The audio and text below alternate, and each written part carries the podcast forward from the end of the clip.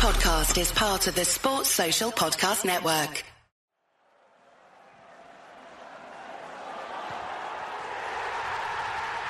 This podcast is a proud member of the Fan Hub 100.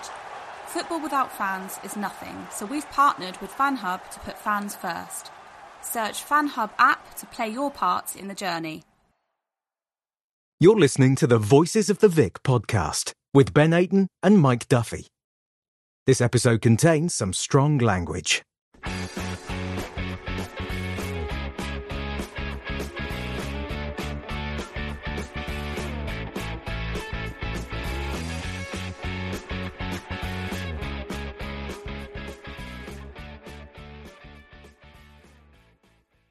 Hello and welcome to the Voices of the Vic podcast. Happy New Year from myself and Ben. This is the first podcast of 2022, another year of Voices of the Vic. Unfortunately for you guys, you have to uh, listen to, to me drone on about Watford FC, and uh, it's been a while since we've we've um, we've put a podcast out. The last podcast being the Christmas special episode, which come out on the 23rd of December. We're now on the 3rd of January. Uh, load of postponements with COVID and everything, but there has been two games since we've, uh, since, you know, since the the, rec- the recording uh, that we're going to, you know, touch upon. And there's been lots of transfer moves as well because the transfer window is now officially open. And then there's been a, a small matter of us sort of getting in the heads of African nations. So I'm sure we'll talk about that. But uh, as always, as you can see here to talk to me about it is Ben. Ben, it's been a while. Uh, happy new Happy New Year, mate. How's uh, how's everything for you been? A good Christmas, good New Year. Everything started well. Yeah. Yeah, everything's been good. Been a good Christmas. Um, Isla was a good girl for Christmas. I was dreading the build up. Um, course, having a little one at Christmas is a bit stressful nowadays. Um, so she was actually really good, and she's understanding Christmas a little bit more, which is lovely. And then yeah, New Year's was good. Um, went to a Vic Saturday to watch Watford play, which was nice to get back to watching football as well. Um, because I, I missed the West Ham game because I had to wait for a PCR test as well. Um, but luckily that came out negative. Um, but yeah, I've been all good. How have you been? Obviously, you you actually um, tested positive for COVID over Christmas, didn't you? Yeah, so I've avoided it. Well, I avoided it for two years, COVID. Um, was very, very lucky to do so, especially with the job that I'm in. You know, I thought I'd have caught it sooner. And um, yeah, my my mum got married. Well, cross not last Tuesday, the 21st of December. Um, went to a wedding, woke up Wednesday morning, and I thought, I thought it was just a bad hangover. Uh, but I thought something still isn't right. So I did a um, lateral flow test, and yeah, it was negative. Uh, positive, sorry. Um, and then I also did a PCR test, which come back mm, positive as well. So I got out of isolation um, a few days before the day 10 rule, but that meant that I had to spend Christmas Day, Christmas Eve, Boxing Day in my room. Um, I thought on Boxing Day, I thought, you know what, not a problem. I can watch a Watford game on my laptop, and then it goes and gets called off the Boxing Day one against Wolves. Probably a blessing in disguise, to be honest. But um, yeah, good to be back out of isolation and feeling much better. It's um, it's not nice, and you know I've had two of the jabs. I haven't had the booster yet, but I dread to think how bad I would have felt if I hadn't had the jabs at all. Um, so yeah, if uh, if anyone's struggling with it and you know struggling with isolation, our DMs are always open. Um, you know, it's not nice at all. So, but yeah, luckily I'm back full health now, um, and yeah, um, glad that football's back. I'm not sure. You know, we we played West Ham, Ben. We we might as well just quickly talk about that because we've got lots to pack into the show. So uh, I don't want to get caught up too much on particular topics, but. Um, first game back since uh, what game was it now? Um, Brentford away. Brentford away, yeah, and we all know that how that ended. So first game back since Brentford away. We just want to see a reaction. We did find out in the week in the build up to it that they'd only trained once since the Brentford game. Uh, which was quite a while ago in terms of game weeks. So there was a little bit of worry. Um, and the game is played out, and we started well. You know, Dennis sat down Craig Dawson, beautiful goal.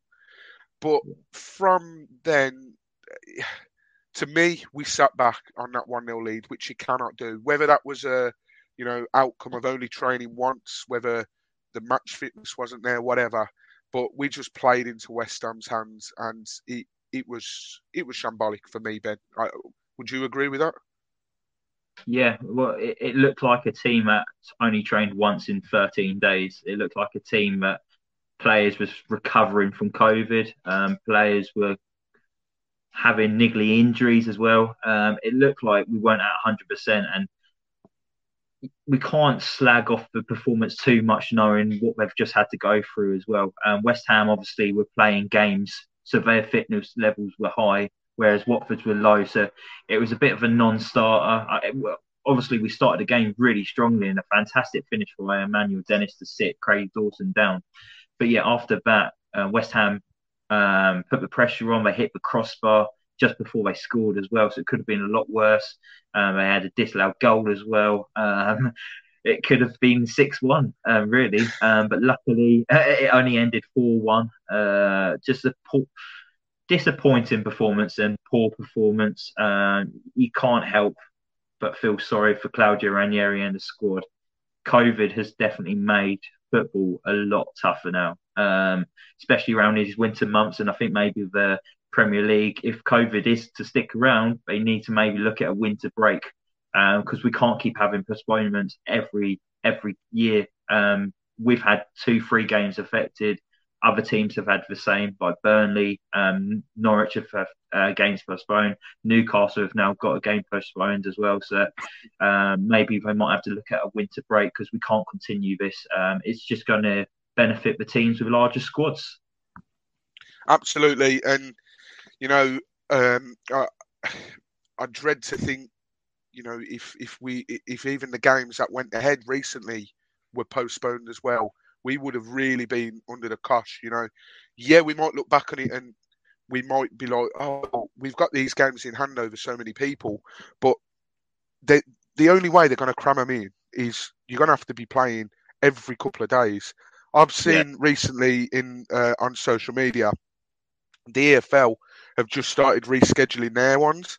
So I think it come up on my timeline. Yeah. Birmingham City I'm sure they've got a game. They've got five games, and it's like they're two days apart between it. They might not be exactly two days apart, but they're very, very like close together. Tuesday, Thursday, Saturday. Is that? I that's what so. it ends up being like. So and you, you know, you get more injuries that way as well. And a team, a team in our position, is going to struggle anyway. Um, but to have that relentless run of games, um, mm. you know, it's it's going to be really unfair. But one thing I will say, if we do manage to stay up, that will be a bigger achievement than any Premier League season we've been in because the relentlessness of it all, the postponements and everything else, COVID, everything. Um, so yeah, the, the West Ham game didn't quite go to plan. Obviously, we knew West Ham weren't in the best of form going into the game themselves, but you know, Watford are a bit like a charity sometimes. We like to uh, help out those teams that are struggling. But one of one of the positives that came out of the West Ham game was Sierralta returned, got 90 yeah. minutes under his belt. Uh, I know he could have done better for the fourth goal where Bowen went round in too easily, in my opinion. Um, but apart from that, I really enjoyed his one to one marking with Antonio. Uh, I love that old little school. shove in the back again. It's old school. I, I, I love it.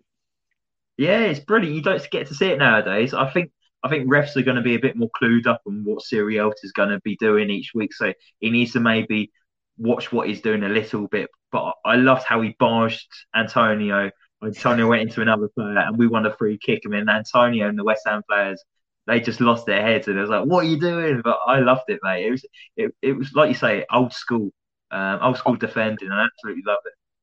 I loved how Antonio put. A, I don't know if you saw this, Ben. I don't know if anyone yeah. listening or watching.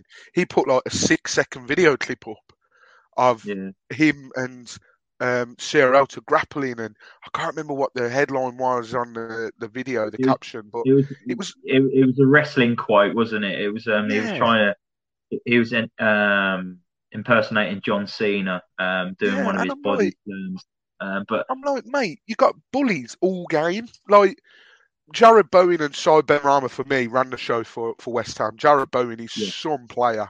Uh, he mm. surely won't be long till he's called up for uh, for England. But um, Antonio was was quiet. I thought all games. Sierralta did well, but yeah. yeah, not not the result we wanted for the first game back. But as you say, you know, I was fuming at the time. I think I put a tweet out on my personal account. But looking back on it, you do have to think, well, you know, as you've said, Ben, we had one training session in what 13 days. That can't be good for anyone. Um, and you know, not the result we wanted. Fast forward then to New Year's Day, um, and the we, we have Tottenham now. Tottenham are really hit and miss. Like Antonio Conte's come into the club, and I think he's got the record uh, for the. He's been the longest unbeaten new manager of Spurs. Yeah. yeah. So um, he scraped results and that, but he's getting the results, and I think they're one or two points behind um, the top five. I think they're chasing West Ham and Arsenal, uh, so they're, they're still in the race for top four. And you know he's he's done well to, to working with what he's got, but you never never know with Tottenham. You know that they they played Southampton, I think the game before us, and Southampton had ten men for the large majority of the game, and yet they held Tottenham to a one-all draw. So Tottenham are very hit and miss. And yes, it's Tottenham, and I'll be honest, you know, I was thinking, you know, let's just try and keep the score down. But somewhere in the back of your minds, because it's Tottenham and how they are, that little part of me was thinking, hang on a minute, we could get something here. You know, we, we tend to do well against the bigger clubs. Look at how we played against Chelsea. We we we was respectable against Man City. We thrashed Man United, so, and I thought we were half decent against Arsenal as well. But um, well, defensively anyway, going forward, we, we didn't have a cat in else chance. But um, so I thought, you know, maybe just maybe we can get something. Um, it was fair to say that first half, Ben, I, I managed to find a, a, stream for the game. So luckily or unluckily, however way you look at it, I managed to watch the whole game. That first half was pretty much attack versus defence. Like we were just sitting back, letting Tottenham, you know, move on to us and attack us. But you know what? And again, I was frustrated in the first half because I wanted to see more. But the more I look at it, it was actually quite a good defensive performance from us in that first half. Well, for the whole game, other than the 96th minute, I thought we were solid. Yeah, Tottenham were coming forwards, they were getting the crosses in, they were playing these balls and everything else. But I thought defensively, we were absolutely solid in that first half. Is, is that something you'd agree with? Yeah, I think we limited Spurs to shots outside the box. I think our shape was much better.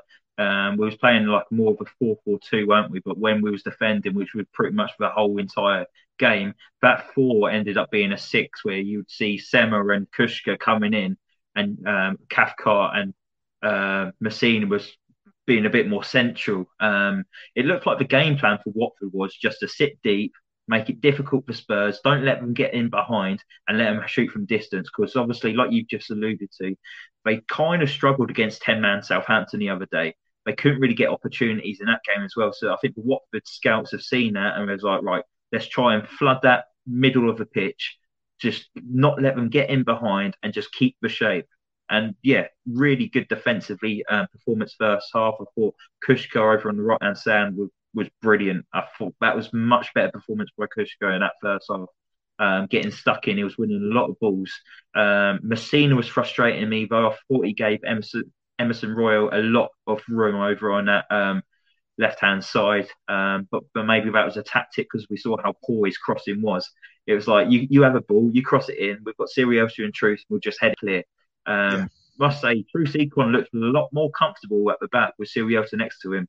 And this is what we've said before. In the championship, we had the best defence, and Vumtil was at the heart of it. I think Troost needed his mate back, and he's got Sierralta back now. And they looked a lot more comfortable and there was command in Sierralta. It's just his presence, isn't it? He wins everything in the air and they, they play together quite tight as well. Um, so, yeah, really impressed with that first half performance. We had a couple of opportunities in the first half as well. I think King set uh, Dennis away. He got to the box, cut back, and then his shot was very tame and just like rolled into Lloris's arms. And then Ken Sema had a shot from just outside the box as well, but it was comfortable for Lloris. But it was a much different different performance to what we've seen against a bigger side. Um, like you said, normally against bigger sides at Vicarage Road, we're up for it, and we probably performed really well against them, especially against Chelsea. We outperformed them, and we was unlucky not to get three points that day. But it was a different performance from Watford. It was more let's keep a clean sheet, let's be defensively solid. Um, if we keep a clean sheet, at least we get a point out of the game. Um, that's what my thoughts were going into the game. Well, I mean, when when I've after after the first half, you know, when the whistle had gone for half time, yeah, was frustrated because we were letting them just, you know, come on to us. Um, but at the same time, you know, I was perhaps thinking, well, actually, we carry on how we're doing defensively. We look quite stum, you know, as you perfectly picked up there. Dare I say it, but Troost-Ekong actually looked more comfortable with Sierralta next to him, and you know, whether that is a sign of he feels more comfortable there, uh, whether he's just trying to impress. You know, he's been obviously named in the Nigeria squad for AFCON, and I think he's been named the captain as well. I know, I think he's captain anyway, but I think for tournaments, you still name your captain. And obviously, with a new coach coming in, he could have very easily changed the captain for Nigeria. So, whether he's just wanting to impress and you know go into it in, in a bit of run of form, I don't know. But he was much better, as you've said, uh, and I completely agree. Um, it was frustrating, but I thought, you know what, the we we, we really limited Tottenham. Like it was frustrating. Adam Masina was very lucky not to give away a penalty in the first half. I thought he was grappling onto Kane, and I thought he, um, I thought he actually, if Kane had gone down, uh, he was a bit too honest, and I, I, like that. You know, I love it when players are honest, they stay on their feet. But if Kane had gone down, I think they would have very easily had a penalty. VAR did look at it anyway, but I think the reason they don't give it is because he stays on his feet. Um, I think but, he was lucky not to give away two pens in that first half. Um, the grappling the, the other one from the free kick. Yeah, um, just before half time, and then Trucy come running into the back of Harry Kane, um, and Kane going down in the penalty box as well. I, I, looked at the guy next to me. I was like, "What the fuck is he doing?" It's like, "Come on!" And it, then he, the guy I was sitting next to, he was like, "He he's the same as Kabasele. Like he's got that yeah. one moment in the game where his concentration levels go and he's he's, he's does something rash out of completely nothing and it's like why are you losing your head come on just stay calm and it's like I, I was surprised the penalty wasn't given for that because I thought that was a pen all day long yeah, you mentioned Kabasele there. Some interesting news about Kabasele coming up in the podcast. So, um, yeah. Um, but yeah, I, I, thought defensively, you know, going into that second half, I thought, you know, maybe, just maybe, if we can keep tight like we are at the back, um, you never know what might happen. We might be able to hit them on the counter. You know that the the the pace that we got up front, the players that we got up front. You know, absolutely, we can maybe do something. And then at half time, you know, thinking, Christ, you know, we're on for a first clean sheet of the season. Mm. I, problem is, you know, we've watched Watford all of our lives, so you know that it's never going to be as easy as that. I was watching it and I was like, oh my god, you know, I had to turn my notifications off for my phone for like Twitter messages, uh, WhatsApp because I was watching a stream I was behind, so I didn't want anything coming up. And I just thought, the longer the game went on, as you always do as a Watford fan, you're just thinking it's it's going to be a matter of when, not if they score. Second half, Josh King, brilliant, brilliant chance, and what a save from Lloris as well. I, I, think I saw a Tottenham fan tweet it, and he's spot on. If that's Aaron Ramsdale, um, then that's getting hold up. That's getting shown on Sky Sports every day, like his free kick save against Leicester, brilliant save. But that was a superb save from Lloris Ben. Being there, you must have thought that was in, surely. Yeah, well, you know where I sit. I sit right behind that, and it looked like it was curling right into corner. And really strong hand to get on that and bend it round the post. I thought it was I thought it was goal bound, mate. I thought that was that was it. That's our uh, chance to get our noses ahead. Um, great strike from um, Joshua King. It was just unfortunate that there's a World Cup winning goalkeeper there to stop it from going in. Absolutely, you know that. What was your take? Just quickly, obviously at half time there was a substitution of Emmanuel Dennis came off. Um, we haven't really heard if it was for tactical or for injuries. I, I, did see he did take a couple of challenges to his ankles in the first half. But what was your take on his performance in that first half?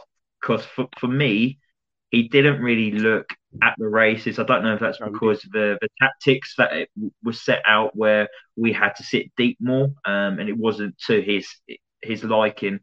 But normally he works really hard defensively as well, and for me, it looked like there was something bothering him a little bit. And we're obviously going to talk about the whole Afcon situation later on in the pod. But for me, he looked like he was a frustrated character. He was throwing his arms about a few times as well, and it was just it wasn't the Manuel Dennis we've seen uh, in the previous games.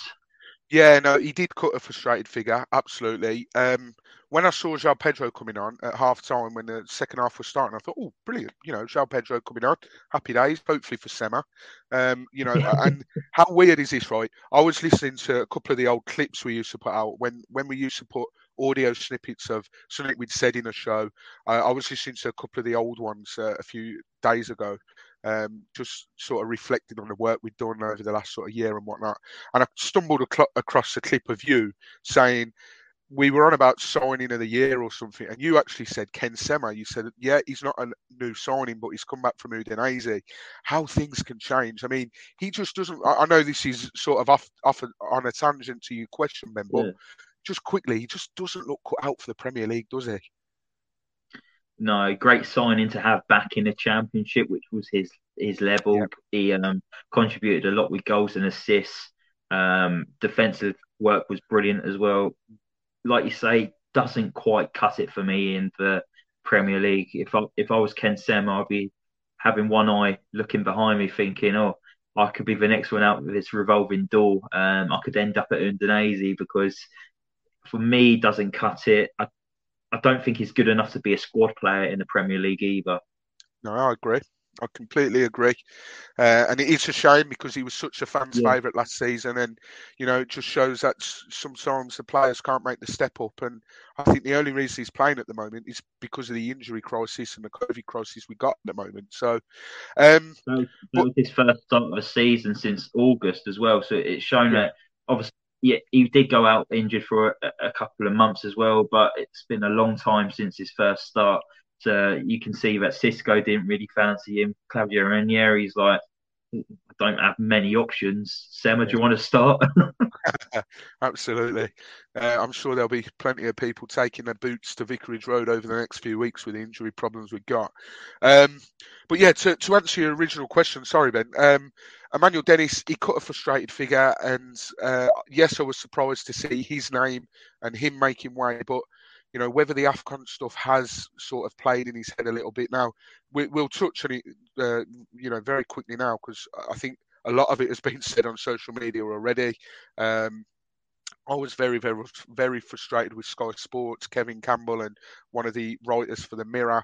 I sent a tweet off my personal account to him, and he, I just think it's lazy journalism. So, for those that don't know what we're talking about, Emmanuel Dennis will not now go to AFCON.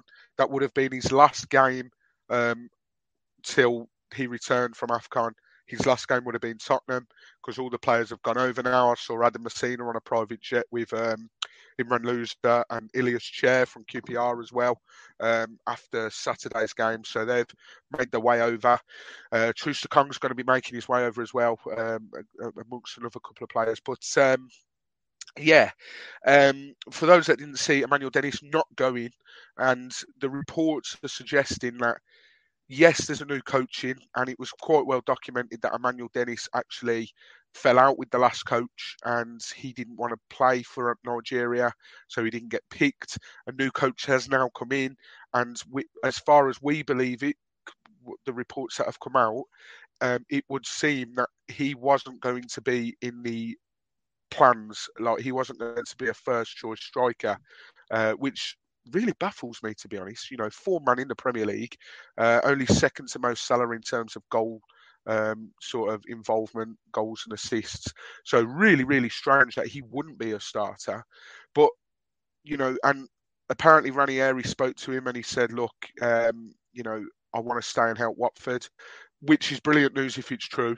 But um, we've got a lot of stick from Nigeria fans and a lot of Nigeria, you know, supporters and Nigerians saying, you know, Watford should be relegated. I saw a Arsenal fan who was Nigerian saying that he hoped that Spurs won because of what Watford had done. And I, am just thinking, come on, mate. Uh, I do want to give a quick shout out, a shout out actually to a gentleman on Twitter um, who his handle is at Mr. Mowiz, and he's actually um, he, he he's created a Twitter thread basically explaining the whole Dennis stuff. Now, there was an original tweet which said, I'm still confused about the Dennis case. We need a proper investigation. How did Ekong get his invitation and Dennis' invitation came late? Is this not a case of Dennis not interested, etc.? So, um, I won't read the full thread out because there's quite a few, but um, he was basically saying that he got called up um, to Nigeria squad for friendly games against Ukraine and Brazil. He felt he should have had a more prominent role owing to his form and the fact that it's a friendly game. He had cameos uh, in both games. His body language was, was off. Uh, I don't know how to pronounce the old Nigeria coach's name. He noticed. Um, and then he came into the game against Sierra Leone, which ended 4 4. Nigeria were 4 0 up. And Dennis had actually come fresh from scoring against Real Madrid in the Champions League. He was about to be subbed on because Balogun got injured and he was snubbed. So he then confronted the manager after the game. Uh, so basically saying that um, the pre-tournament notification wasn't sent because he wasn't officially in the list sub- submitted by the old Nigeria coach. And as I've mentioned, they've got a new coach now. Main invitation arrived on time. Dennis Watford um, and Eguavoen, uh, if I pronounce that right, had a three-hour conversation, and it was down to Dennis to make a decision, and he picked staying with Watford. Uh, and the, the gentleman that's actually tweeted it is a sports editor of Liberty Radio uh, and he lives in Nigeria, and he seems quite a, a credible source. So, at Mr. Mowiz, M O W I Z, if you want to go and read that thread, it's from two days ago, explains it perfectly. Um, so, yeah, it, it does seem, it's ever seeming that it is Emmanuel Dennis that wants to stay, uh, albeit the Nigerians think that we're holding him against his will. Um, whilst we're on the topic of conversation, I might as well mention it now honestly, mate. I might as well mention it now. Ismaila Sarr also. Um, the, the, the Senegalese fans are saying we're holding him against his will. Why aren't we letting him go? We've yeah, actually released a club statement. Honestly, mate, I, I don't know what I don't know. Like we've released a statement. No, we're, we're going to get some voodoo shit coming over to us, oh, aren't we, from Africa? Honestly, I, I'm I'm scared, but um, yeah. So Watford's aren't letting Sarr go over to AFCON, um, and it's despite he's got one leg. pretty much, he, he's he's done it. In, you know, he's done himself in, and we even in that statement on the Watford website, it said we even invited Senegal to do their own sort of. Uh, not investigation of it, but their own tests and everything, just to show, look, he can't play football. Yet we're the ones that are holding him against his will and not letting him go. It's it's it's a joke. People need to be more um, you know, they need to do their research more. You know, I, I mentioned that um, it was it was Darren Lewis who was who's the assistant editor of the Daily Mirror, and Kevin Campbell, the old Everton, Arsenal, Forest, uh, etc. striker. The, the, the, headline was, if you don't want African players to represent their country, don't sign them. And I, I, I tweeted back on my personal account, I said, gents, you're in a privileged position. Getting to speak about football to such a broad audience, something others dream of. You know, we do this podcast. We'd love to speak to, you know, we'd love to, this to be broadcast to as many people as they get to. Um, and I says, at least have the decency to do your research on the subject and not talk so much drivel. You know, you put a tweet out today, Ben, which I thought was class, by the way, on the podcast account. Something like, um, which which journalist is going to have their say today. My money's on Jamie O'Hara because he shuts out his ass as well. So he, uh, I, I don't think he said anything as of yet. Give him time. I'm sure he'll come up with some ridiculous nonsense.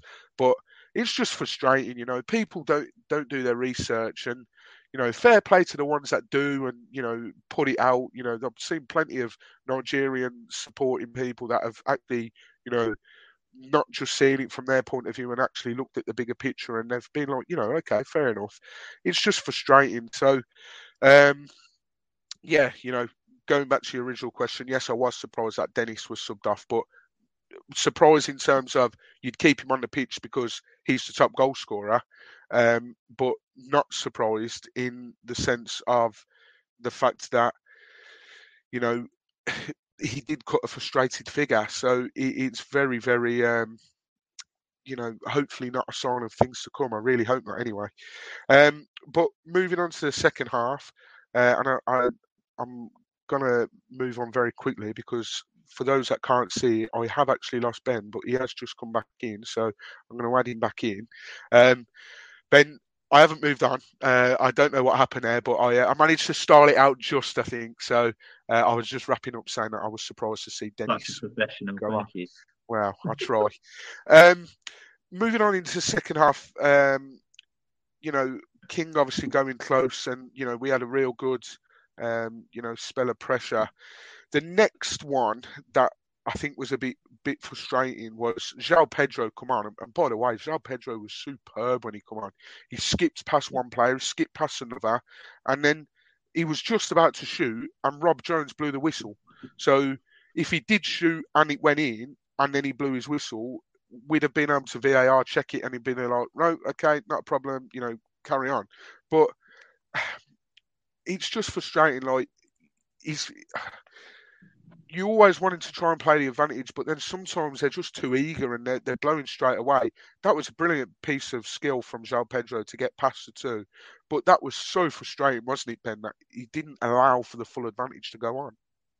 Yeah, he skipped past Ollie Skipp, um, and twice I think it was, and then got past uh, uh, Davinson Sanchez, and then the, the tug on a shirt, which was very minimal. Um, João Pedro was being very honest. He could have gone down, but he wanted to stay on his feet. He knew how much momentum he had. Uh, he just had another defender in front of him, but he had an opportunity to get his shot away, and the, the referee blew up for no apparent reason. Um, he ruined a really good opportunity. Um, just played the advantage. Like you, have just seen him run all that way. Mm. I don't know if he was thinking, he's he's going to shoot wide or something. But give him the opportunity. If he shoots wide or something, blow up in. I think he, he just wanted to book the player, didn't he? But you wait for that to go on. You go back to it after the ball's gone out of play. I don't see what he got out of doing it. No, well, this is it again. You know, too too eager to blow the whistle sometimes, and um, yeah, it's frustrating. Who knows what could have happened? Because the free kick, you know, when he, when they were lining up, I just thought I know where this is going. It's either hitting the wall or going in the stand. I, I wouldn't be surprised yeah. if it was near, you know, hitting you, Ben, because um, it was it was right behind you. So I don't know how it, close it, it was. It wasn't too far, mate. It was to the left of me, about six or seven um, seats to the left of me. So it wasn't far away. But I, I was just glad that João Pedro he he wanted to take the free kick afterwards because you, you, saw Masina come up and he was like doing his shoelaces and it was like Masina, step away from this. You're not having this. But I, I, was just saying to the guy next to me, it was like you imagine Masina coming up to him and say, "Boys, boys, I've got this." Who was the last one to score a free kick? It was. uh, I'm, He's I'm still living off well. Cardiff away, isn't he? That's his problem. When, it, when when he hit it through the goalkeeper and the keeper should have saved it. Mm. oh, yeah, well. yeah, absolutely.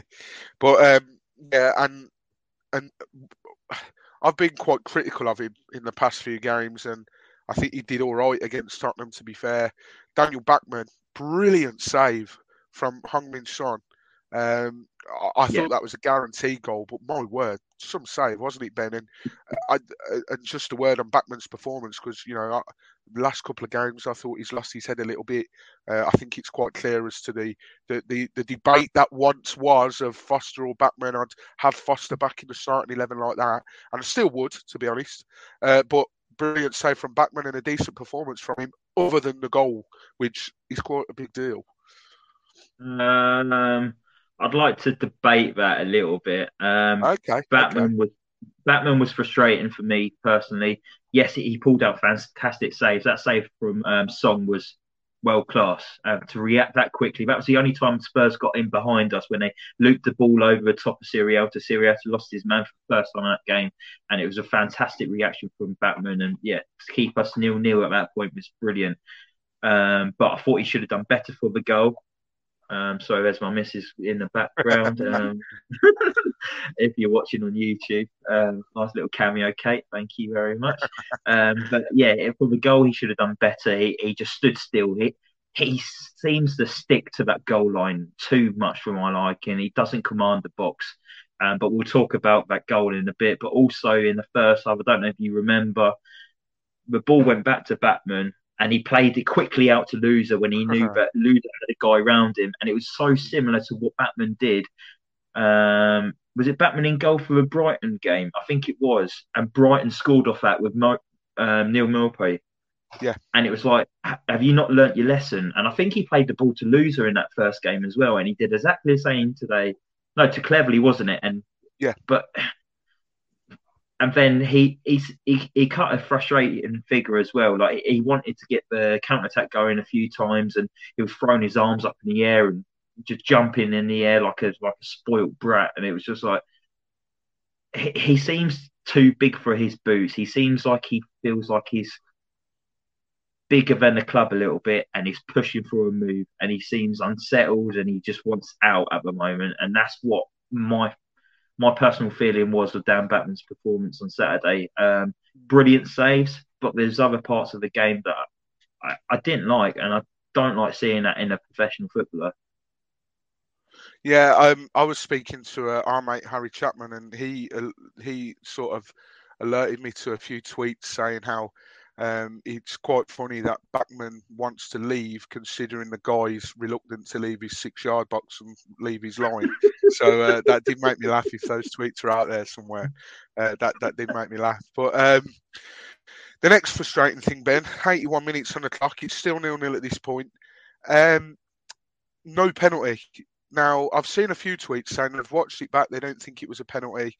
Uh, I'm still split, to be honest. I'm still well and truly on the fence because I don't. I think Lloris does get something on it, but like the slightest, if anything. But then again, the rules are rules. If he gets, excuse me, if he gets the ball, then you know it's not a penalty. But what was your viewpoint? Obviously, you sit right behind the goal. Uh, you know, good seats. I, I, used to sit right by you as well. So, um, in real time, that must have looked like a stone waller, surely. Yeah, real time, everyone in the ground thought it was a penalty. Um, looking back on it, it's so hard to tell if Lloris gets there quicker than João Pedro. It, it's so quick. Even when you slow it down, you can't really tell. And in my opinion, I felt like the ref wasn't 100% sure. And he was thinking, if it was a pen, I'll get told in my ear, but it's a pen and I'll award it. So I feel like he kind of let the game flow on and he was waiting for them to sort it out instead of him making the decision. Um, I think if he gave a penalty, I don't think VAR would have said, have a look at it again. It's not a penalty. But because he didn't give it, I don't think there was a stronger case for VAR to say it was a clear and obvious because it was so it was so quick you couldn't really tell. And then slow, slowing back on it and seeing two, three different angles, you I know people have said you can see Lloris touching it. I I personally couldn't. Um, it it happened so quickly, but the reaction in the whole ground, I think I think it's the Spurs fans thought it was a penalty as well. It, it was how quick Lloris came out, how quickly João Pedro was running into the box, and then the ball moves away like Lloris has touched it a little bit as well because it, it goes off in that direction like Lloris has got something onto it but has he got something onto it because of has João Pedro kicked the ball into Lloris for it to go off in that way? Mm. It's I'm not I'm not sure. It, it's a difficult one to say. We would have loved it to be a penalty. Unfortunately, it wasn't given. Um, it was Lee Mason on VAR, um, and Lee Mason. The last memory I have of him was he had an absolute blunder for West Brom. I think he they took a quick free kick in the last minute and scored, but he blew the whistle too soon. And there was why did he blow the whistle? And yeah, I think it was West Brom Leeds in the Premier League. That was the last memory I have of him. Uh, I don't recall too many games where he's been in the middle this season actually. Um, but who I wonder who would have took the penalty bench. Do you think João Pedro would have stepped up considering he won it? Or Josh I King? think it would have been Josh, Josh King. He, he scored away at Leicester. I think going forward, he's probably going to be our penalty taker now, especially after Sarr missing those two against Manchester United. Um, Joshua King's got a good penalty record as well. Did well for Bournemouth for him. He's, he's, he scored one um, this season for Watford. So I, I, reckon it would have been Josh King, even João Pedro, that performance when he came off the bench, he, he's got to be starting in the next league game. Um, but then again, João Pedro, does he fall in the same category as Cucho Hernandez, where he's a bit more of an impact sub? Um, do we see João Pedro doing things like this when he starts games? Because um, I know we've all said that when he's came off the bench lately, it's been brilliant, and then we're like, he needs to start, but then he doesn't really perform when he starts. Um, so is is he another impact sub? Yeah, yeah. It's. I, I hope not. I think he was superb when he come out. I really, really do think so. Um, the and then um, of him as well for being so young, like to take it past those players, and he, he keeps the ball so close to him. It's hard to Yeah. tackle him, isn't it? And, and when he does get tackled, he wins fouls. I, I, I think the one area that he needs to work on still is his finishing, um, because I think he had an opportunity in the second half where the ball was like bouncing around a six yard box. He quickly got in there in front of a defender, but it was a bit of a, a lame attempt at goal. And I just feel like that's the one area that he, he could possibly work on still. I know he's young, so he's got time to develop and improve, but for, for me, his fi- finishing has to got get a bit better. Yeah, and you know that that'll probably come with more game time. Yes, he's had a season in the championship. He scored nine goals, I think it was in the end. Didn't quite reach double figures, but it's a different ball game in the Premier League, and he's he's not been given the the start or a full game. I don't think he's played a full game in the Premier this season. Um, and then unfortunately, um, a similar incident to the Chelsea game, and I haven't actually heard of any update as to how the fan is. So uh, hopefully the fan is all okay. You know, if anyone knows of anything, uh, if the fan is okay, then you know, let us know and prayers and thoughts, and hopefully everything's all good with the fan. But there was another break in play. Um, fair play to Rob Jones, who I imagine he would have been alerted to it. Um, or I think I was, I think I read something online where it was a Tottenham player alerted the referee this time. I'm not sure, um, but there was a break in play due to a medical emergency in the Lowen Graham Taylor stand. Um, and the game did resume. They, they weren't taken off the pitch like last time. Uh, the, the medics rushed over as, as quick as they could uh, again. So brilliant from uh, from both sets of medics. But uh, I, I don't know if you've heard anything, Ben, or who, who it was that alerted the referee or anything. Did you did you see who it was or? Um, too far away to see what was actually happening. Just hear noises over on the far left hand corner because I sit in the rookery and it happened quite far up on the Graham Taylor stand towards the Vicarage Road end. Um, it was in the lower part, maybe about two, three blocks away from the Vicarage Road end. Uh, but you, all he could hear was the fans trying to get reaction off the, the, the officials and the players and then waving their hands as well, instructing something was going on. Um, but thankfully, I, ha- I haven't heard anything, but I imagine everything's all good. For the game to restart like that shows to me that it wasn't too serious like we experienced against the Chelsea game when the guy had a cardiac arrest and they had to do CPR. Um, I wasn't close enough to see what's happened on this occasion, but with me thinking it, it was only a, between five to ten minutes the game was stopped for. For me, I think it wasn't. I don't think it was as serious as the first one we experienced a few weeks back. But what I will say is the, the response that we have in the stadium is, is second to none. It, it's fantastic, and I feel like if you are to have an episode like this, probably the safest place for you is to be in a football stadium when you've got all these professionals around you um, and all the equipment that you need as well. Like, what's to say if this was happening to you when you was walking to the stadium, Mm. or you're walking home, or you're walking down the street? You wouldn't have all these facilities and the personnel to help you out. So we're very fortunate to go to an event, a live event with so many people, but still have those quality um, equipment, the personnel, the first aiders, being next door to a hospital helps as well. Um, so we're, we're very lucky to have all of this at Watford Football Club.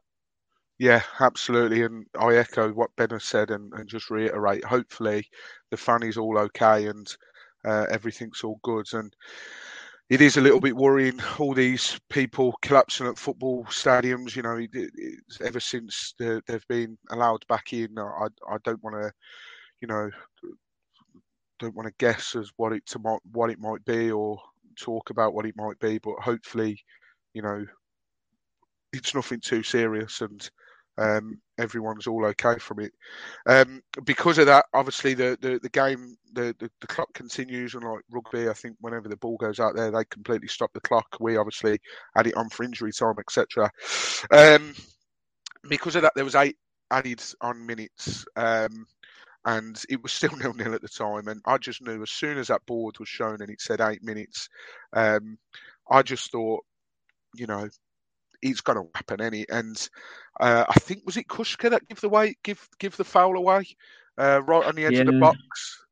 And uh, yeah. you know, I thought I I thought Kucka was bad against West Ham. Uh, I've had a couple of people say, other than um, the the goal where he headed it back to Bachmann and Bachmann give away the penalty, uh, they thought he was all right. But um, he was all right against Tottenham. He was solid enough. I think at times he was even playing as a right wing back. I know Cathcart was a right back in the back four, and Cathcart done a superb job. Again, massive shout out to Cathcart. He's not been putting a foot wrong in my eyes anyway. He's been solid, real professional. But Kucka, again, silly, giving away a foul right on the edge. Next thing you know, I don't know who took it. The ball goes in, and Bachmann comes out, flaps at it, and misses completely, and David was it Davinson Sanchez? Um, he mm. rises, easy his head a real win all season. It goes in. I was hoping to see an offside flag or something like that, but I was scraping the barrel. 96 minutes we managed to keep a clean sheet against Spurs. They win, uh, they score 1 0 and it wins him the game. It must have been in the stadium, Ben, an utter blow. Like it, I, it killed me watching on my laptop. But I can imagine the stadium just being like, "What the hell?" Like it, it was gutting, wasn't it, Ben? 96 minutes. We work so hard defensively. We restrict Tottenham to, you know, long shots and hard chances. And Bachmann made a brilliant save from Son, which we mentioned. And then we get outdone by something stupid like that. It just, it sums up our season, doesn't it, Ben? really does. Being so close to getting your first clean sheet of the season, Watford are still the only side in the top four divisions to not have a clean sheet this season. 96 minutes on the clock, and the ball ends up in the back of the net. Firstly, Kucka was brilliant for about 60 minutes that game, I thought.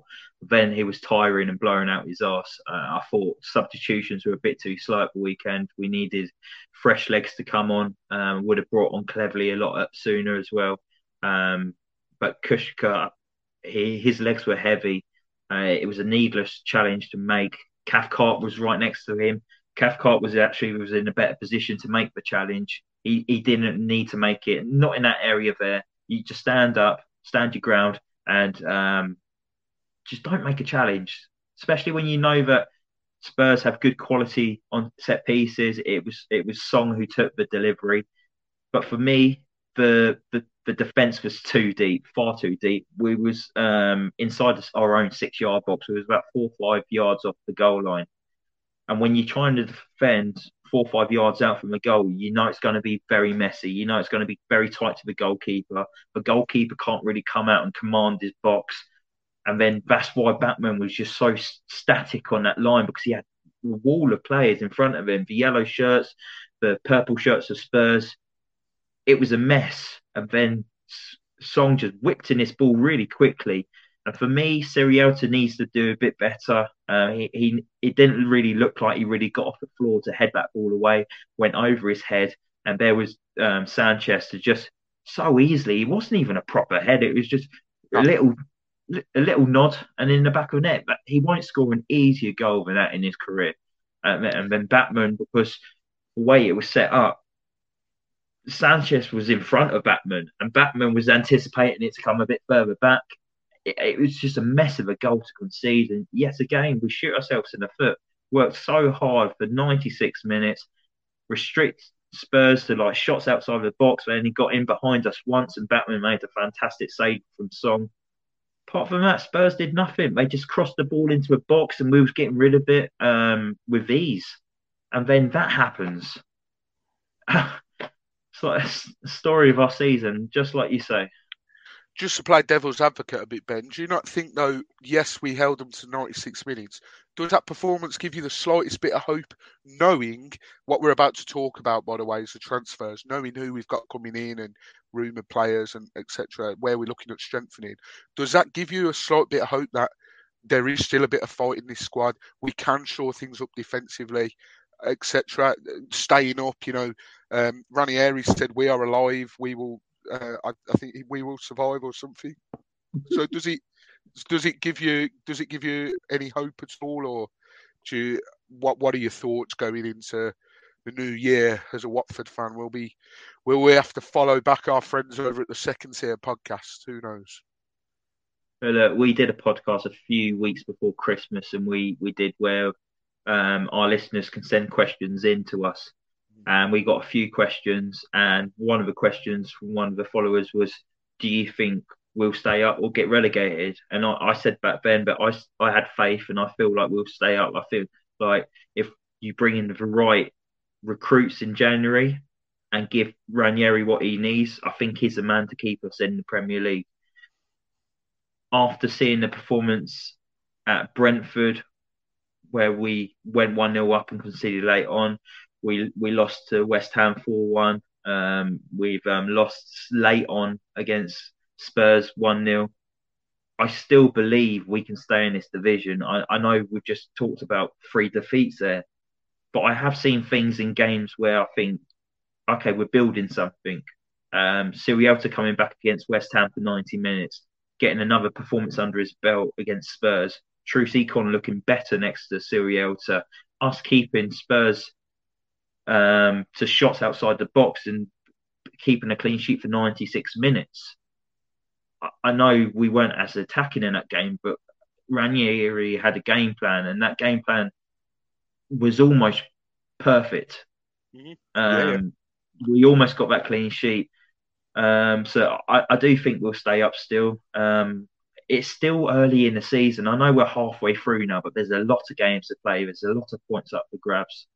Um, and it looks like we're doing our transfer business very early, which is ideal for Watford because obviously we've got an FA Cup game this weekend. If you bring them in early, they'll be eligible to play. Get them all in for that. Give them a taste of English football because these players we're looking at are all from overseas as well. So give them a taste of English football away at Leicester, and then the game after that is a big one. Uh, it's Newcastle away. Um, so and then Norwich at home. At least, and then Norwich at home as well. But at least get them in early, get them to play with the players and work on stuff in the training ground. Hopefully, there's no more COVID outbreaks, so we can actually work on stuff in the training ground. But yeah, I, am hopeful, mate. I, I know it's it's easy to be like, oh, we weren't great attacking wise. It was boring, or we didn't win again. It's like, but I see little bits of hope. Thing is, we we know we've got the attacking quality in the squad. Yeah. Josh King, five goals already. Emmanuel Dennis, eight goals now, I think it is. Sarr's yeah. got five goals. Yeah, he's injured. He'll be back in February. But uh, Cucho, although I don't think he's good enough to start, um, he's a live wire. He he can make things happen when he wants to. Sema, mm, yeah, um, less said about him, probably the better. But we've got players in that squad that can score goals. And yeah you know, I've no doubt that if João Pedro was to get a run of games and start and play 90 minutes, he would soon start finding the back of the net more regularly as well.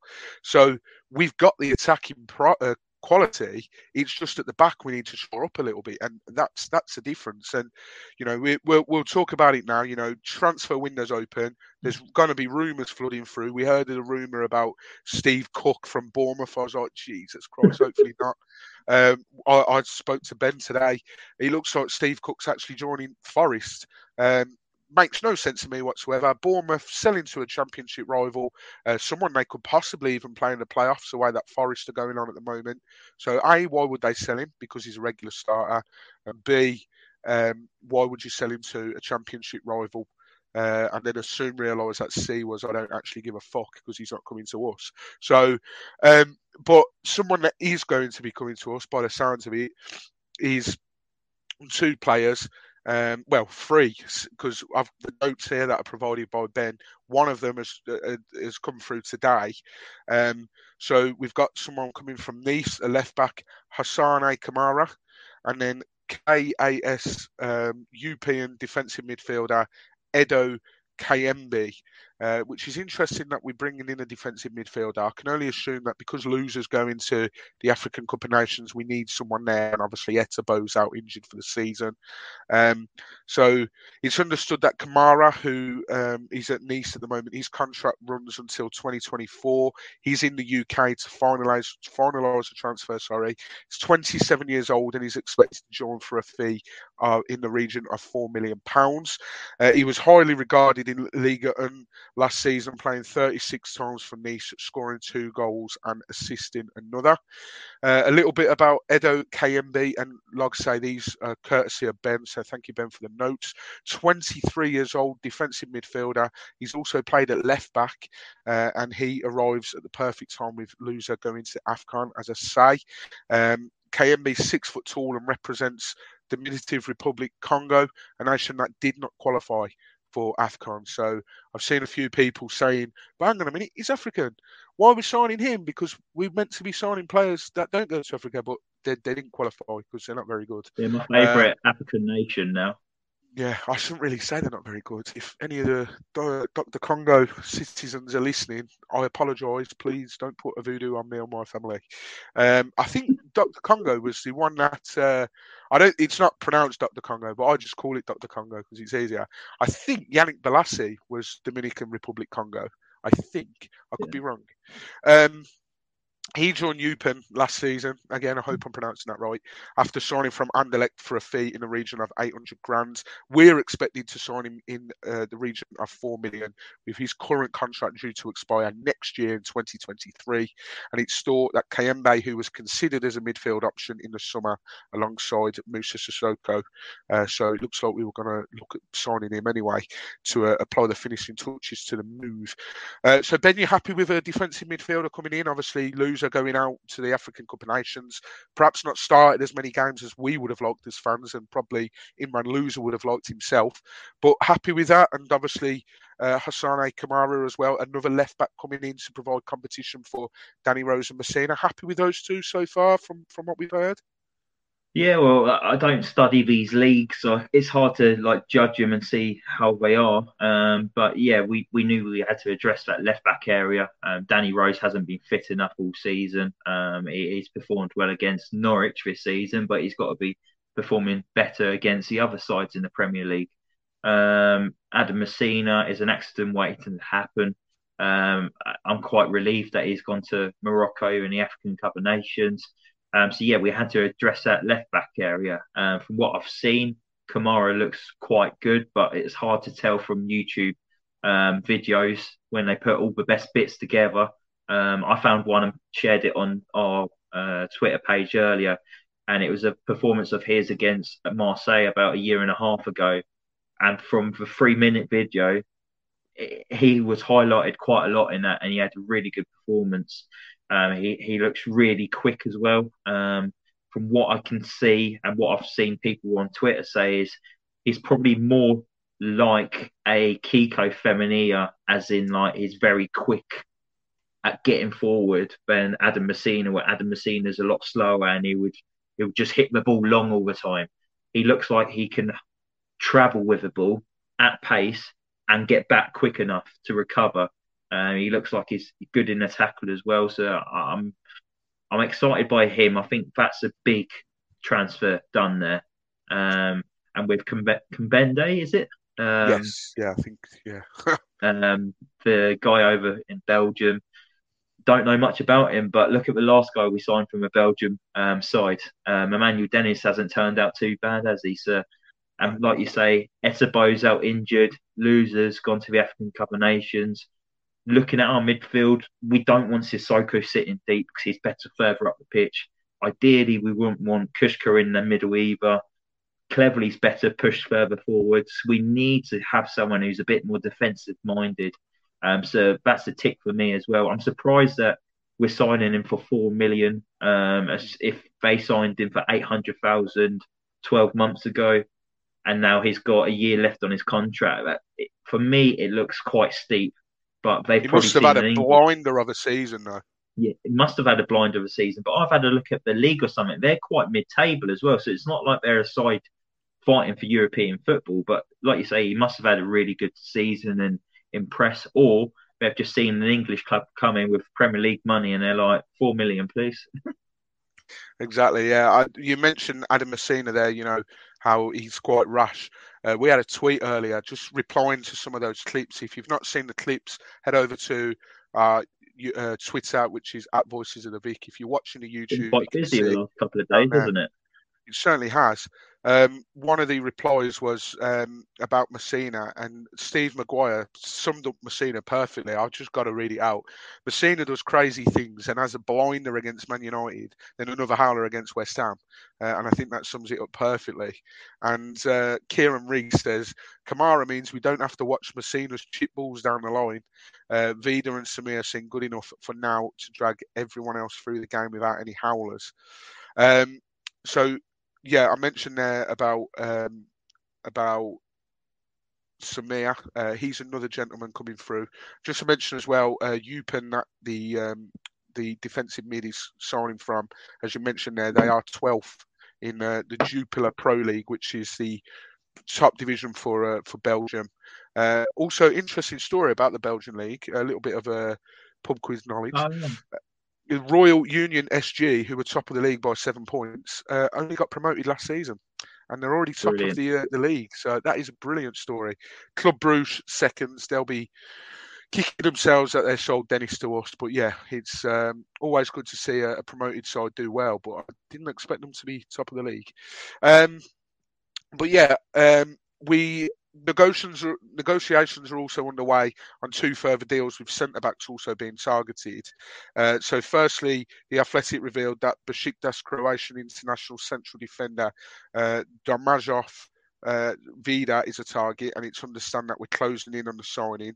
He's 32 years old. He's out of contract in the summer, uh, and he's available for his cl- uh, and his club would be open to a deal which may simply involve absorbing the salary for the remaining six months of his contract. Now, uh, I don't know much about this bloke, but I know he's a Croatian international, as, as I've just mentioned, and Croatia, um, you know, getting to the final of the World Cup last, unfortunately beating England.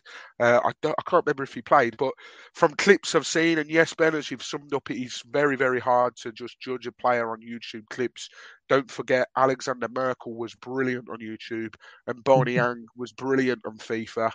Uh, and M'Baye Niang actually, because I was in lockdown, I was on Football Manager 2017 because I like the older FMs, and I was Watford, and we had M'Baye Niang that season. That was Mazzarri's season, and uh, he was blinding for me on Football Manager, uh, as was Isaac Success. So probably tells you all you need to know about the game. So. Um, yeah, um, you obviously can't judge him, but he looks a right rough bastard. You know, seen pictures of him with a bandage around his head, blood all over his face, getting proper stuck in. That brilliant goal that you found, Ben, and you've put it on our Twitter and everything. So, you know, a real tough, tough centre back, um, which is what we need. You know, Troost-Ekong's gone over to Cameroon now for AFCON. Uh, we've obviously got CRL, who's quite imposing figure wise and you know, maybe if this Vida can come in and, you know, he's also a big tough guy. You know, he can maybe rough up a few strikers in the Premier League. He certainly seems a a, a, a good good option. He- Is he someone that Yeah. you look at and again you think, okay, he, he could do a job for us? I've seen a lot of him actually. Um, England Oh, have played yeah. Croatia many a times over the last five, yeah. six years. So I've only really seen him playing for Croatia against England, and then obviously we've seen Croatia perform really well in the Euros and the World Cups within the last four years, um, getting to the, the final as well. Um, he, like you said, is a bit of a hard bastard. Um, for me, he's got a bit of Seb Prödl about him, where he's Yeah. he's, he's he's he's a leader at the back. He's a vocal guy. Um, his legs might be past it. If we were signing him about three, four seasons ago, I'd be buzzing. I, I think what a signing! This is what we need. But for me, looking at it, I'm going. He's 32 years of age. is his legs behind him? Is his best days behind him? Is we going to be looking to replace him at the end of the season? For me, looking at it, it looks like it's a bit of a, a stopgap signing. But I think he, he, he could be a good short term signing. It's definitely not long term though for me. Yeah, no, I, I, I completely agree. And uh, at the moment, um, he's played 16 games for Besiktas. They are 19 games into the season, uh, so you know he's he's pretty much regular. been a mainstay, uh, a regular uh, of of the season. And you know he's played for Besiktas since 17-18 season. Uh, he was at Dynamo Kiev, Dynamo uh, Zagreb, and Leverkusen as well. So you know he, he's quite well decorated in terms of his his you know footballing career. Uh, and he made his debut by the looks of it in 2011 for Croatia, and he's he's featured quite regularly. Um, you know, 12 appearances in World Cup qualifications, um, and played in Euros, Nations League, World Cups. Played in a lot for um, for his national team. He's played in Champions League, Europa League, um, you know, played quite a few games as well, so it's quite well decorated. It can't be bad having someone that with that experience come in. Um, and another defender which we've been linked with, and this one's only really come up today. It seems as if we're signing someone from Udinese. Uh, shock horror, I know. I can hear people saying it already when they're listening to this or watching this. Samir is Brazilian centre back. And again, being quite a regular player for Udinese so far this season. Um, he's played 18 games already for Udinese. Uh, he played in the last game, uh, which they won. They've, in fact, they've won the last four. Uh, they've won the last two games, four 0 yeah, against Crotone and uh, Cagliari. So they're doing very well. Uh, and Udinese, uh, sorry, Deulofeu seems to have his scoring boots as well. Uh, he's been at Udinese since 16-17 season. Signed, uh, he was on loan at Verona as well. He's signed from Flamengo, which is a Brazilian club. Uh, he's 27 years old, and um, he has played in the Copa Libertadores, um, which is an international cup as well. Um, I think it's the South American version of the Champions League, if I remember correctly. So uh, he hasn't actually been capped for Brazil, uh, as far as my knowledge is aware. But what makes his deal interesting is it seems as if that's pretty much a done deal. Like we we're not confirming it. We don't know anything. We we it'd be great if we did have a link to the club, but we don't know anything. So this isn't us confirming it. But bef- literally just as we started recording, just as Ben joins me for the, the, the pre podcast brief, um, there was a tweet which has actually suggested that Kabasele looks to be heading the other way. So Samir will be coming to Watford. Kabasele will be going to Udinese. Uh, ben, just your thoughts on Samir coming in. Uh, again, a brilliant montage you found of his on um, our Twitter, so go and check that out. And also, Kabasele looks like his time at Watford could be coming to an end, which me personally, I, I, feel, I don't know how I feel about that. I do like Kabasele, but as you say, he's always got a bit of a rash side to him and always perhaps got a bit of a mistake in him as well. Yeah. Um, to Samir, I think we don't know much about him unless you watch Serie A um, football. Um, when the news broke, I messaged Lou Orns quickly to see what his take on him because he, he, watches a lot of Italian football, being half Italian himself. Um, mm. He says that he he's, he's a very good centre half playing in the three. Um, he's not sure about it if he's playing in the two at the back. So maybe Watford are looking to bring him in, and we're looking to change our formation to suit three at the back. He says also that he's a left-footed centre half as well, so we're looking to address that balance in the back line as well. Um, we have, I don't, from the top of my head, I don't think we've had a left-footed centre half since Britos, and that's been ages. Um, since then, we've just been playing the two rights footed in the back in the back line. And for me, I would like a bit of balance there because um, you're always cutting back on that right hand side as well. Um, unless you're really good with your left foot. Um, he, he, looks good um, in this video we've put out, but I'm, I'm not one to judge it. It's good to see that we're looking to address for centre backs. That's the main issue. Um, and I've seen the picture of him on Instagram and Twitter with a captain's armband on him as well for Udinese. So that to me suggests that he's a bit of a leader as well, and hopefully is a vocal guy because you need that at the back. Um, I've heard that he's supposed to be better than Troost. um, we've we've heard this before. When Troost joined, they're like, "Oh, he's better than what you've got." Um, but who knows until they play in the Premier League? It's difficult, isn't it? Um, it's a different league. Um, he's never played in English football before.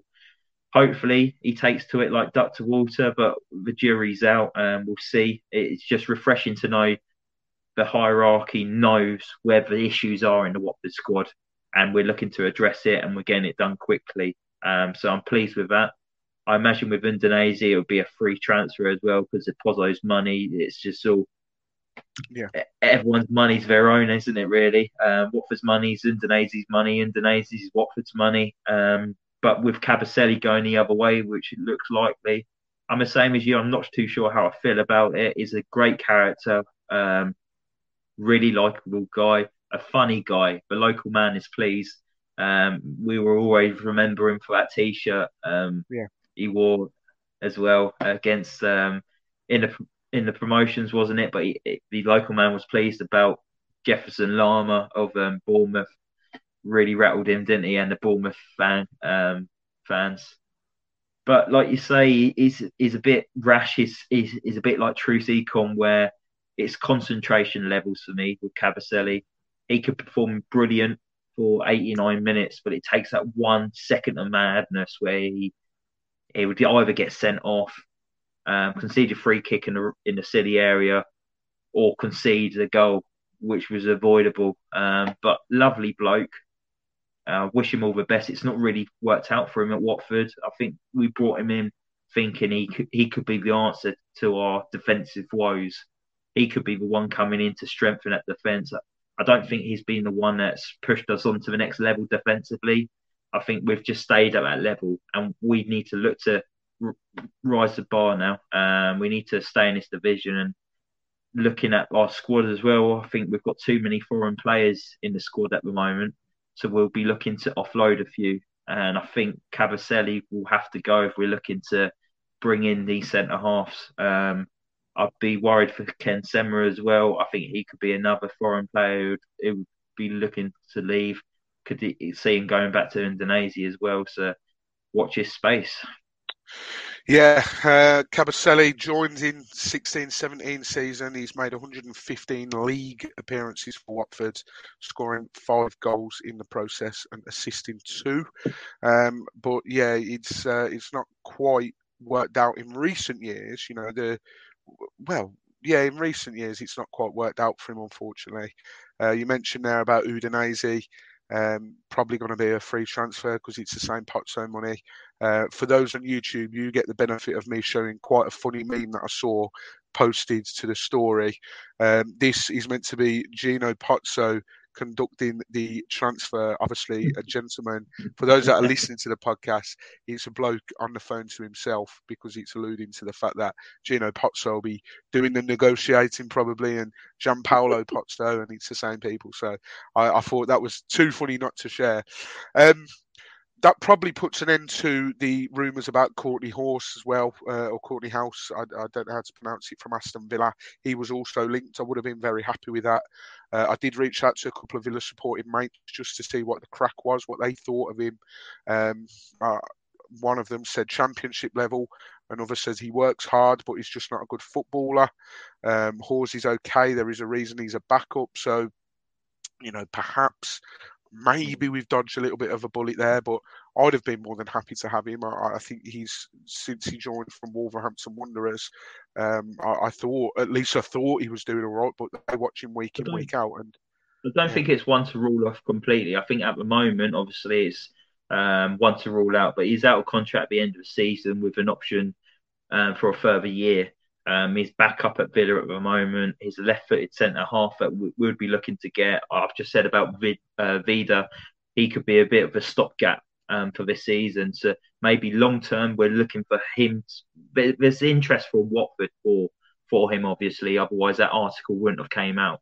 So Watford have expressed their interest in him. So I wouldn't be surprised if we're talking to him and be like, would you fancy joining us at the end of the season? Because I think bringing in a, an English defender as well will help. I think the English quota as well. Um, I think it would be a better English quota than the Ashley Fletcher, who sits on the bench and takes a lot of money um, and doesn't really get appearances. I think Hause um, will feature if he does get a move to Watford. I think we could. He'll be playing regularly at Watford as well. So I'm not. I'm not putting a bin lid on the rumours completely. I think there's something there, and I, I can see that maybe coming off in the summer if he does continue to not get the game time he's getting at Villa. Yeah, yeah, and like like I says, you know, I'd open it with welcome arms, and we can only be uh, we can only be you know hopeful that he's not as bad as some of the uh, some of the messages I've received already, but who knows? Uh, just to finish off on that Samir link that we were talking about, um, we we have seen that he's supposedly signed a contract until 2025, so a three-year deal, and we're just waiting basically for these transfers to be announced. And um, I mean that that pretty much sums up the podcast. You know, we've we've tried to squeeze in as much as we can, talk about West Ham, not too much, talk about the Tottenham game, talk about the transfers, talk about the Afcon fallout and the African nations that hate Watford now, just to add to the list of Wolverhampton Wanderers, Crystal Palace, Wal- uh, um, Luton, uh, Mexico as well. Don't forget when we rattled the entire of Mexico, uh, Watford might be a small club in terms of the you know the history etc. But my word, we know how to rattle you know quite big places. So um, yeah, we've talked about that, and um, we we just hope now that the, those are officially confirmed and wrapped up and. Uh, I think Ben, you've summed it up perfectly. Uh, it's brilliant to see us doing the business so early, and it, it, it sounds as if Duxbury and Co are going to be back in Ranieri in the January transfer window, which is what we need because of players that we're going to be losing to the Afcon and injured players, and you know there'll be players coming back from injury as well. So fingers crossed we can, you know, put some sort of team together. Um, next game is Leicester in the FA Cup on Saturday, the 8th of January. I won't be able to watch it. Uh, I, my Saturday League team is back after the Christmas break, so I'll be there uh, managing them hopefully to another three points as we aim for promotion this season. Uh, if you want to keep track of how we get on, we are on Twitter at Alton Ravens Sat. Sat is in short for Saturday. So uh, drop us a follow on Instagram as well, and all the uh, all the information's on there uh, as I hopefully guide them to promotion, and hopefully Watford can stay up in the same season as well.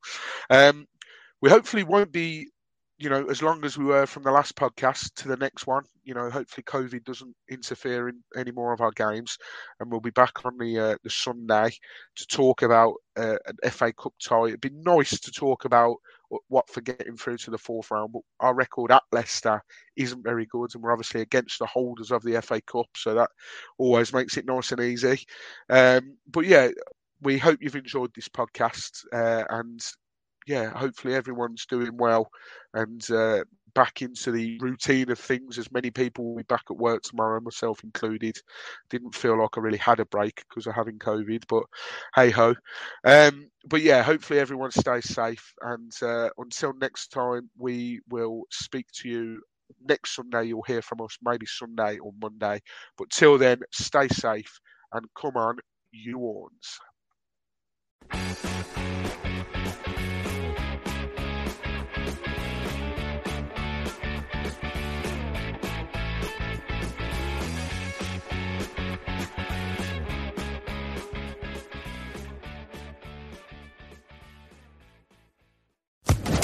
Social Podcast Network.